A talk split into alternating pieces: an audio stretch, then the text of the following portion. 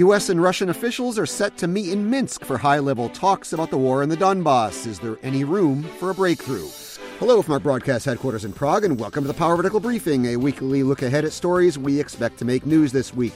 My name is Brian Whitmore, host of the Power Vertical podcast here at RFRL, and joining me in the studio is RFRL's news editor, Steve Gutterman. Welcome, Steve. Thanks, Brian. So, Kurt Volker, the U.S. Special Envoy for Ukraine for the Ukraine conflict, is set to meet with a top Russian official, most likely Vladislav Surkov, but the Kremlin hasn't confirmed that as of yet, in the Belarusian capital today. Now, on one hand, this is what Russia's long wanted, the symbolism of Moscow and Washington resolving the war in Ukraine together without the Ukrainians present, of course.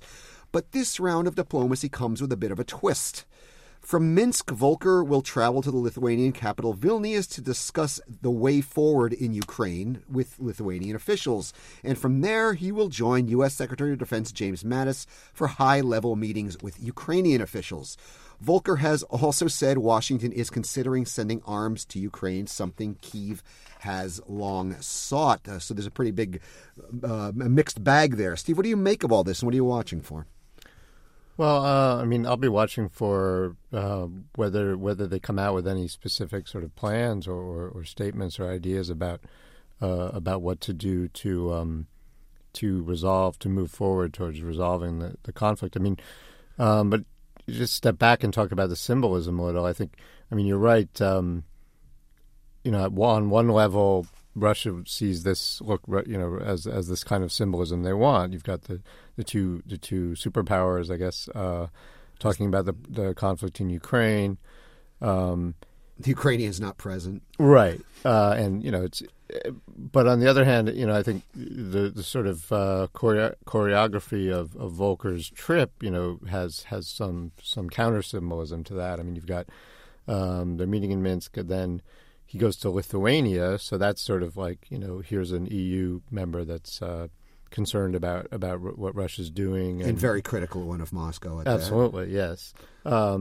So you have that sort of show of support, and also actually going to Lithuania, going to the EU members and saying, what are your ideas, and then the visit to Kiev. So, I think the U.S. is setting this up in a way that shows that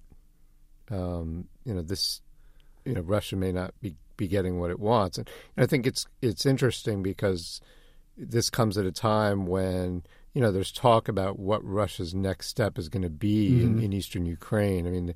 Talking about will Putin try to take advantage of, either take advantage of kind of disarray in the U.S. or, in the U.S.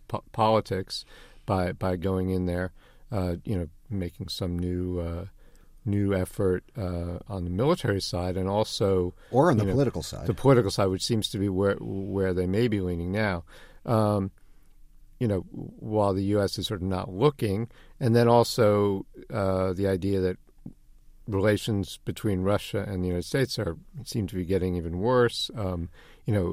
Has Putin decided, look, we can't count on Trump, so we are going to take action to try to grab more influence on Ukraine. So I think the U.S., this trip is going to send signals that kind of counter or maybe soothe people who are worried about that sort of thing.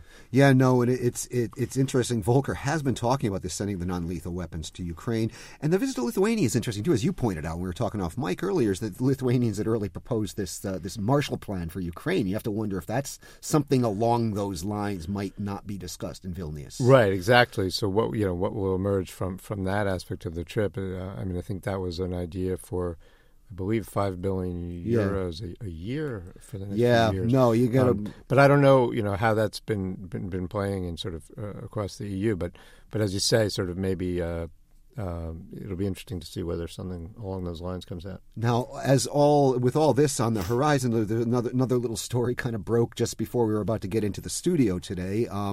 The U.S. has announced that it is suspending visa services for non-immigrant visas at embassies and consulates across the Russian Federation from August 23rd, so that is Wednesday. Yes. And they will resume on September 1st only in Moscow. Now, this, of course, is in response to Moscow ordering the cutting of U.S. diplomatic staff in Russia. What do you make of this? Another sign the relations are deteriorating, even as this diplomacy about Ukraine starts to kick off. Yeah, absolutely, and it takes effect on that day when Mattis and Volker will be in Kiev. But the U.S. embassy statement announcing this suspension, says straight out that the Russian actions, the demands that the U.S. cut its diplomatic personnel, raises questions about Russia's desire for better relations. And I think Russia, Lavrov, Putin, they've all been saying, they all repeatedly say, we are interested in better relations, but the ball's in your court. So, I think the U.S. is trying to sort of call Russia's bluff. And the other thing is that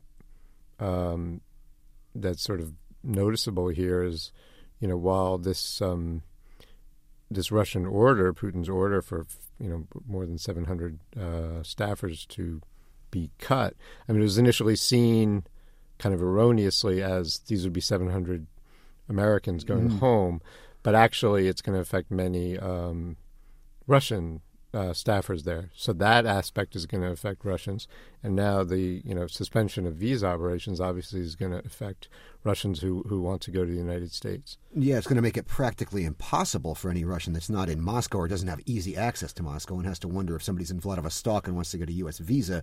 They're not going to have the opportunity. They're going to have to go all the way to Moscow to do so, which is, again, going to adversely affect Russians. And we'll be watching now. I'm sure there's going to be some kind of answer from the Kremlin in the coming days, if not the coming hours. We'll keep our eye open for that. And that's all we have time for today, so we'll wrap it up.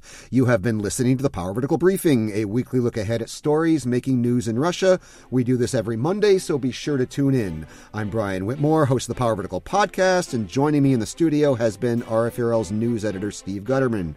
Join us again next week, and now, as always, I leave you with the soothing sounds of Noise MC.